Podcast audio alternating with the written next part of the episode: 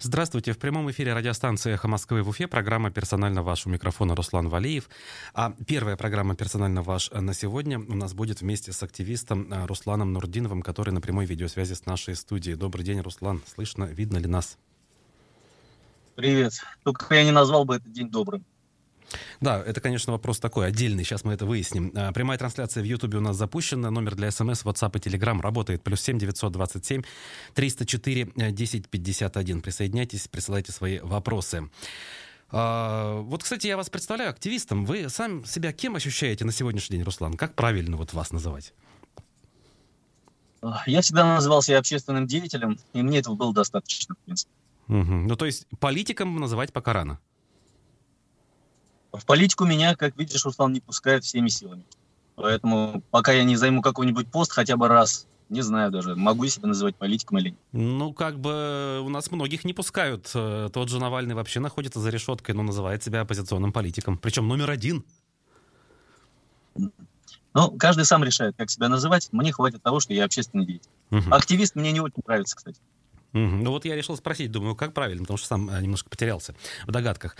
Э, сегодня очередной пост Руслан опубликовал о поджоге машины, и грешным делом некоторые наблюдатели посмотрели и подумали, неужели вторая? Ну, вроде как нет. Э, подробности хотелось бы этого происшествия услышать.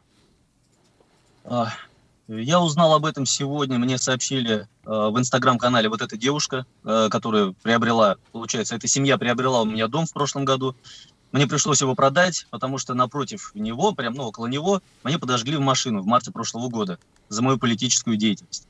И после этого дети там спать спокойно не смогли, я его продал. Так. А, никак не... Ну, об этом даже вот мы когда разговаривали то ли с тобой, то ли с Айдаром, а, я открыто говорил, что я дом продал. Когда у меня спрашивали, на какие деньги я купил вот Kia K5, новую машину, не за куштаули мне заплатили. Я тогда объяснил, что вот я продал и добавил с этих денег. А, а, что могу сказать? В 3 часа 20 минут сегодня, как мне это рассказали, э, машина сгорела на том же самом месте, метр-метр, сантиметр-сантиметр стоит машина, как и моя. То есть вот точно там же. Только в прошлый раз, если поджигатели старались это представить как самовозгорание, и даже, я говорил об этом, э, были звонки должностным лицам, чтобы они это представили как самовозгорание, то в этот раз это было сделано, знаешь, показательно, демонстративно, э, с использованием фитиля. У меня в социальных сетях есть фотографии. Э, то есть они вообще уже, пере... ну, не было цели скрыть, что это поджог. Понимаешь? Так, вот. просто хочется Все... понять мотивы. Какие могут быть мотивы, когда публично всем известно, уже заявлено, что Руслан Нурдинов дом продал, там живут другие люди? У меня два варианта. Один маловероятный, это то, что какой-нибудь больной ублюдок, знаешь, такими вещами занимается, маньяки всякие разные есть, да, и вот экспериментирует со способами поджигания и прочее, что-то такое. А, но больше всего я склоняюсь к версии того, что это, а, получается, уже не единичный случай, а серия поджогов на одном и том же месте. Получилось так, что в одну и ту же воронку дважды попал снаряд. Что, ну, блин, вызывает просто вот недоумение, удивление, блин, их тупость честно говоря, этих заказчиков и исполнителей. Тогда должен спросить, а... а ребята, которые купили этот дом, которые там живут, связаны они или как-то с вашей деятельностью? Может быть, хотя бы сочувствуют? Может быть, где-то публично высказывали свою точку зрения? А, в Чекмагушском районе тяжело найти человека, который бы не сочувствовал и не выражал поддержку там, в личных разговорах. Многие боятся выражать это в интернете. Эти люди конкретно, как купили дом, мы с ними никаких отношений не поддерживали ну, не было у нас никаких отношений, ни дружеских никаких. Даже говорю же, она мне написала в Инстаграме, в личном сообщении, а не в телефоне, потому что у нее телефона моего не было. Вот. Но от того, что их машину сожгли, мне, честно говоря, не легче. Мне даже как-то тяжелее, потому что я чувствую какую-то ответственность перед ними. А, ну, я хоть и ни в чем не виноват, но связано это со мной, я в этом уверен. Я вот только что еще один пост опубликовал, написал заявление в полицию, то, что и первый, и второй случай, это уже серия собираюсь написать заявление в Следственный комитет Российской Федерации. Я считаю, пускай занимается своими делами на самом деле, потому что наш Чекмагуш превратился уже, это не Чекмагуш, это э, сравнить с Кущевкой можно. Тут, если человек выражает свою мысль, свое недовольство да, чем-то, несогласие с чем-то, ему поджигают машину и уже не боятся, понимаешь? И когда в первый раз пострадала моя семья, я свою семью могу защитить, моя семья э, несет как бы солидарную ответственность со мной, поддерживая меня во всем, то здесь уже страдают ни в чем не связанные посторонние люди, ни в чем не повинные. Хотя мы тоже ни в чем не повинны. Посторонние люди страдают. Получается, что в нашем районе любой, кто мой друг, например, или выражает мне поддержку какую-то. В любой момент может 3 часа 20 минут проснуться, и у него машина горит. Никто не может в нашем районе чувствовать себя в безопасности. Вот угу. э, я считаю, это результат работы полиции, прокуратуры и суда, которые недавно э, да, типа завершили дело э, моего, ну, вот этого первого поджога моего автомобиля, вынесли условное наказание, да, я сам треб, потребовал даже, чтобы ему дали условно, потому что понимал, что заказчики не, не установлены, не будут наказаны, а у него маленький ребенок, я пожалел. Сейчас я собираюсь э, попросить, э, запросить Следственный комитет, чтобы это, э, это дело подняли обратно, потому что из этого дела исчезли видеозаписи э, приехавшие и уехавшие машины поджигателей, допросы, нету допросов свидетелей ключевых. Ну, то есть там вообще белыми нитками сшито это дело. Ну, то есть даже вот в суде мы сидели, что у прокурора в глазах, что у судьи в глазах, было понимание того, что ну, это просто фарс. Угу. Им самим было стыдно на самом деле. Должен они спросить, нормальные, порядочные люди. Техническую деталь должен спросить. А, а можно ли предположить, что они подожгли вот машину этих невиноватых людей, потому что вот ваша машина, ну скажем, под защитой, что ли, недоступна была для поджигателей? А, я бы не сказал, знаешь, что я не думал, что Моя машина не была под защитой в эту ночь. Вот могу сказать так. Она также стояла около двора, потому что, блин, я не думал, что такое возможно, что у нас реально кущевка такая происходит. Ну ладно, единичный случай, сгубили люди, но что это уже системно становится, что эти методы политической борьбы такие, это нормальные методы в наше время. Ты заявляешь, что ты собираешься идти в районный совет, понимаешь, районный совет, это не Курултай, не депут, это уже не Госдума. И вот такие методы борьбы использовать каждый раз, у меня в голове не укладывалось. Конечно, теперь я буду, да, уже а, буду поосторожнее, будет машина в гараже стоять, а, собаки, камеры, все, наверное, придется. И я советую это, наверное, не только мне, а вообще всем уже в такое время живем. Ну вот действительно, вы идете не в Госдуму, не в Курултай, а просто в районный совет, надо это уточнить. И при этом, а, скажем так, информационная кампания, в частности, в анонимных телеграм-каналах против вас продолжается и довольно активно. Вот, в частности, всякий раз вас пытаются назвать эмиссаром Ходорковского. В частности, это а, одно из определений, скажем, которое публикуется. Как вы это прокомментируете? Имеете ли вы или к вам имеет отношение движение Ходорковского? Я движение Ходорков-то знаю столько же, сколько и ты, и сколько любой другой человек. Один раз я попал на форум, э, организованный Объединенными Демократами. Я не понимаю, за что меня осудили. Э, приписали штраф, я этот штраф обжаловал, пока еще суда не было второго. Э, естественно, никаким эмиссаром никакого Ходорковского я не являюсь. Так же, как не был, как там они меня называли, с Навальным, что я с организацией Навального связан. Я не был с ней связан. Да, я сочувствую этим людям. Я, конечно, они говорят то, что я думаю, понимаешь? Что Ходорковский, что Навальный, что другие люди там, допустим, Бондаренко, например, Яшин, Ройзман. Э, это честные, порядочные люди, я считаю. И я не могу их не поддерживать просто. Я же не могу поддерживать тех, кто ведет Техас Хабирова. Вот, а, а на Техас Хабирова я всех призываю подписаться. Они, наверное, очень этого хотят. Сейчас э, последний пост про меня как раз и моего друга Ревенера Шаехова – нас они открыто обвинили в организации этого преступления, типа я заказчик, а он исполнитель. Понимаешь? Ага. То же самое в прошлом году было. Нас же обвинили в том, что мы сами сожгли свою машину ради хайпа. Вот сейчас опять то же самое повторяется. Но в тот раз меня обвинили, я промолчал. В этот раз, э, я вот сейчас жду Ревенера как раз э, после, после эфира, мы поедем с ним в полицию и напишем заявление. Мы все уже зарепостили, а, не зарепостили, а вот это вот э, отск... отскринили напишем заявление на тех, кто ведет этот канал, потому что на этом канале вот не говорят неправду, поливают грязью людей порядочных э, с, с ног до головы. Ну, это уже все, пора прекращать это дело. Угу. А, хотелось бы Шамилю Валиеву в связи с этим передать привет просто. Ну, кстати, э, откуда вы знаете или откуда такая информация, что он имеет отношение к этому каналу? А, я подозреваю, потому что, знаешь, я сам пишу, а, много читаю по, э, много читаю, и поэтому немного понимаю, э, что такое почерк. Uh, у mm-hmm. него почерк такой неоднозначный и, ну, как сказать, а, ну, есть однозначный почерк Угу. Имеет своей Ну хорошо, э, мы отдельно отметим, что Техас Хабиров это один из телеграм-каналов, является он анонимным, и официальных данных о том, кто его ведет, у нас нет, по крайней мере. Хотелось бы вот по поводу этого молодого человека, Ревенер Шаехов, все-таки какой-то более развернутый комментарий. Насколько вы близки, знакомы, вообще, насколько вы общаетесь? Мы очень близки, мы близкие друзья, мы всегда общаемся, мы это никогда не скрываем. А, это один из тех парней, который ездит э, с наклейкой «Я против Путина». То есть, ну, это вот мы очень близки, мы близкие друзья.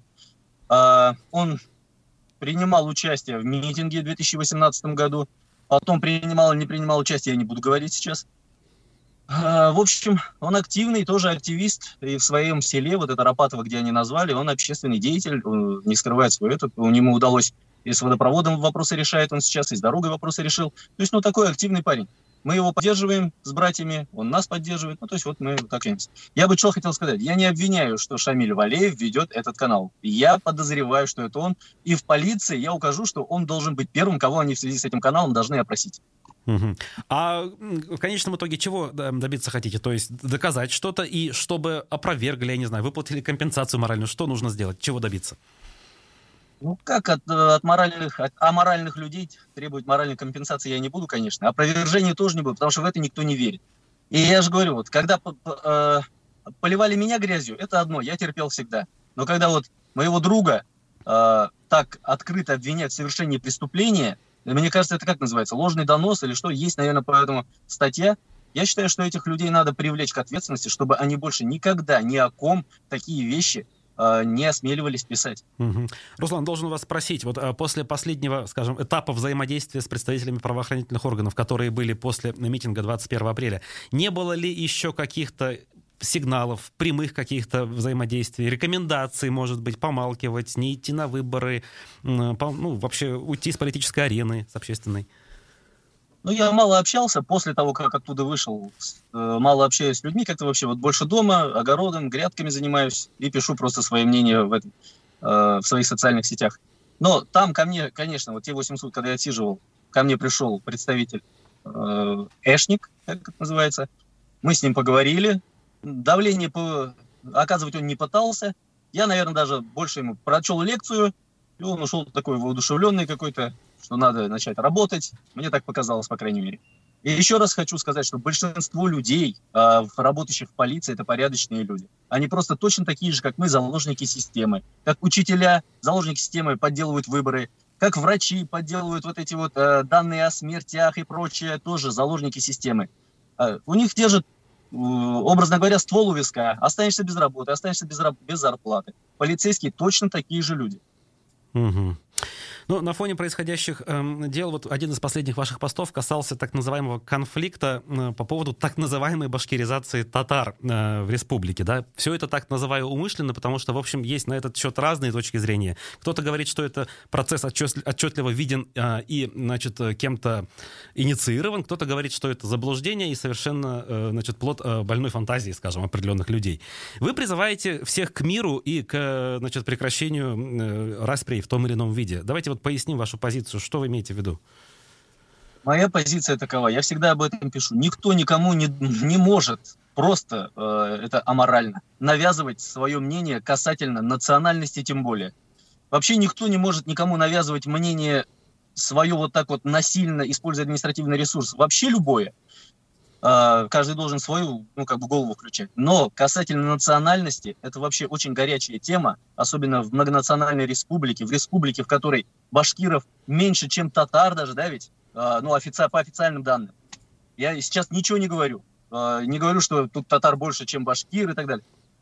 Я призываю чиновников власти не подогревать вот эту тихо, мирно спящую тему, то, что люди мирно сосуществуют, вот эта тема не поднимается в, на, на бытовом уровне, никогда ни, никем не поднимается, только властями. А, кажется или не кажется то, что идет это?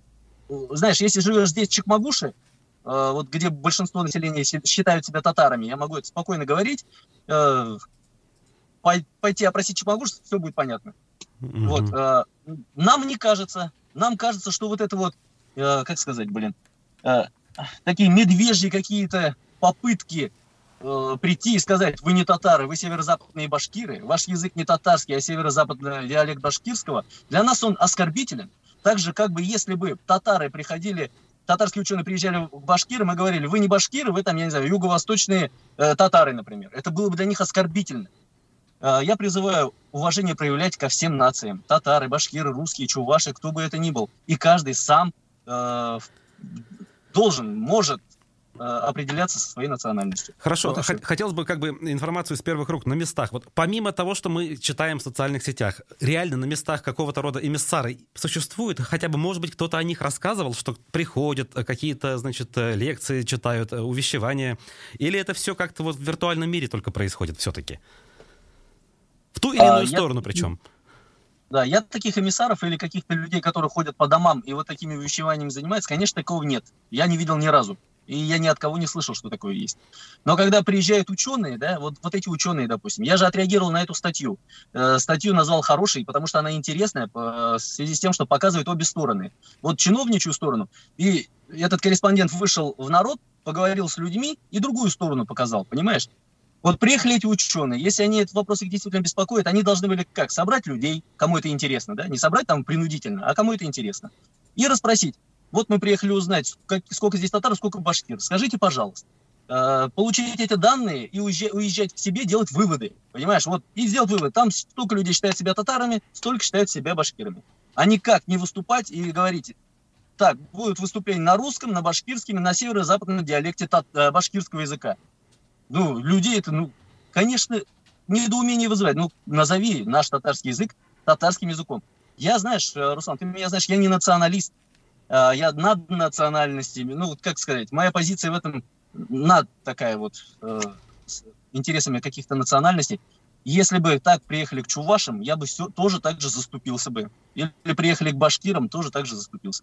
Нельзя э, навязывать э, национальность людям, нельзя запрещать им слушать любимые песни на их языке. О, нельзя их оскорблять тем, что говорить, что вы не существуете, на самом деле вы башкиры. А, а ваши вы заблуждаетесь, ваши родители заблуждаются, ваши родители родители ваши заблуждаются. Ну, как это? Это любого может обидеть и оскорбить. Прежде чем требовать уважения к себе, надо научиться уважать других. Вот это самое главное, ну, золотое правило морали. Угу. Еще одна тема, которую хотелось бы успеть сегодня обсудить, это выборы. А, вот среди нашей аудитории, эховской, по крайней мере, в основном в последнее время в комментариях, по крайней мере, я читаю такие э, выводы, что уж поскольку кандидатов реально независимых на выборах в Госдуму, в Горсовет, там, может быть, в райсоветы не ожидается, поэтому и участвовать в этих выборах не нужно. Это все идет, э, значит, игра в одни ворота. Участники, те, кто идут голосовать, подыгрывают там действующей власти и так далее. Вот хотелось бы ваше мнение, э, несмотря на ту ситуацию, которая существует, нужно ли людям проявлять гражданскую активность, идти на выборы в качестве избирателей, в качестве наблюдателей, или действительно правы те, кто говорят, что это все не нужно? Я так считаю. Если мы не считаем, э, не принимаем себя сами за скотов, за рабов бесправных, а действительно осознаем себя гражданами этой страны, а соответственно э, людьми, которые солидарную ответственность несут с органами власти, то есть они же от нашего имени творят этот беспредел э, с, внутри страны, снаружи страны. Если мы с, э, думаем, что... От, то есть, блин, как это сказать? Наше будущее в наших руках. И я считаю, времени, наверное, мало остается, я считаю, что мы, конечно, обязаны, мы не просто там должны, нужны или как, мы обязаны ходить на выборы, обязаны наблюдать, чтобы нас не обманули. Потому что каждые выборы — это не просто так. Знаешь, когда я сидел, наблюдал, заходят люди такие, которые, видимо, и дважды два не знают, сколько будет, да, и говорят, байрам на праздник они приходят. На самом деле, это наши все эти выборы, которые были до этого, это не праздник, а траур какой-то. Э, мы туда приходим не на праздник, а выбирать свое будущее. Если выборов честных не будет настоящих, то не будет ответственных политиков. И вот все, что сейчас творится, вот эти цены, Э, нападение там на соседние страны, ну, все вот этот беспредел, он будет продолжаться бесконечно, и мы вот это вот все передадим своим детям. Надо идти на выборы. Если выборы проводятся открыто на начальном этапе, начиная с самого начала, то есть с момента выдвижения, наверное, большинство согласится. Но ведь те, кто выступают против, говорят, что в списках, в бюллетенях э, будут все согласованные кандидаты. Какой смысл наблюдать за этими выборами, когда в любом случае вы, вы выберут одного из тех, кто заранее согласован? А, ну, в данном случае мы пронаблюдаем хотя бы явку. Ведь явка, вот я сам, ты тоже был наблюдателем, когда ты наблю... а есть один настоящий наблюдатель на участке, явка сразу показывается, ну, совсем другая. И сразу становится понятно, что, оказывается, не большинство населения решает, в какую сторону пойдет страна, а приходит 10, 12, 13 процентов там людей. И вот они, эти, вот эти 13 процентов, решают за всех остальных, как всем нам вместе 100% жить, понимаешь? Хотя бы вот это пронаблюдать. Но говоря идти на выборы, я говорю не только про наблюдение. Я говорю то, что нужно вы, выдвигать своих кандидатов, нужно их поддерживать, нужно самим выдвигаться, нужно бороться. Естественно, вот это, эти подонки во власти, видишь, они любые способы используют. Они готовы уже даже человека, я думаю, сжечь заживо, лишь бы только вот э, остаться у власти. Но мы с этим как-то должны бороться. Если мы не хотим, чтобы в нашей стране произошла революция, то все силы мы сейчас должны бросить на то, чтобы вот эта вот смена, э, смена, сменяемость власти происходила мирно. Чтобы туда приходили хотя бы сейчас по единицам э, независимые люди, а потом все больше и больше Угу. Вот как-то так. Руслан, у нас до конца буквально 40 секунд. Вот э, в условиях, когда большинство людей так или иначе не хотят голосовать э, по разным причинам, да, в основном, наверное, не верят в то, что это имеет какой-то смысл. Вот э, лично ты у себя, скажем, в деревне, в районе наблюдаешь, что у людей растет уровень самосознания? Или, в принципе, вот он такой же? Часть людей активны, но большая часть пассивны? Нет, самосознание растет. И об этом власти, э, они это как бы вот глаза на это закрывают, но скоро это им боком всем и выйдет. Вот так. Угу. Ну, то есть это прямо вот не ощущение, это более-менее достоверные данные, по крайней мере, в том кругу, который вокруг. Я вот тут живу, понимаешь, Руслан? Я вижу, что даже 95-летние бабушки уже готовы выходить на митинги. Угу. Ну что, спасибо большое. Это был общественный деятель Руслан Нурдинов. А, оставайтесь на эхе. Скоро следующая программа «Персонально ваш».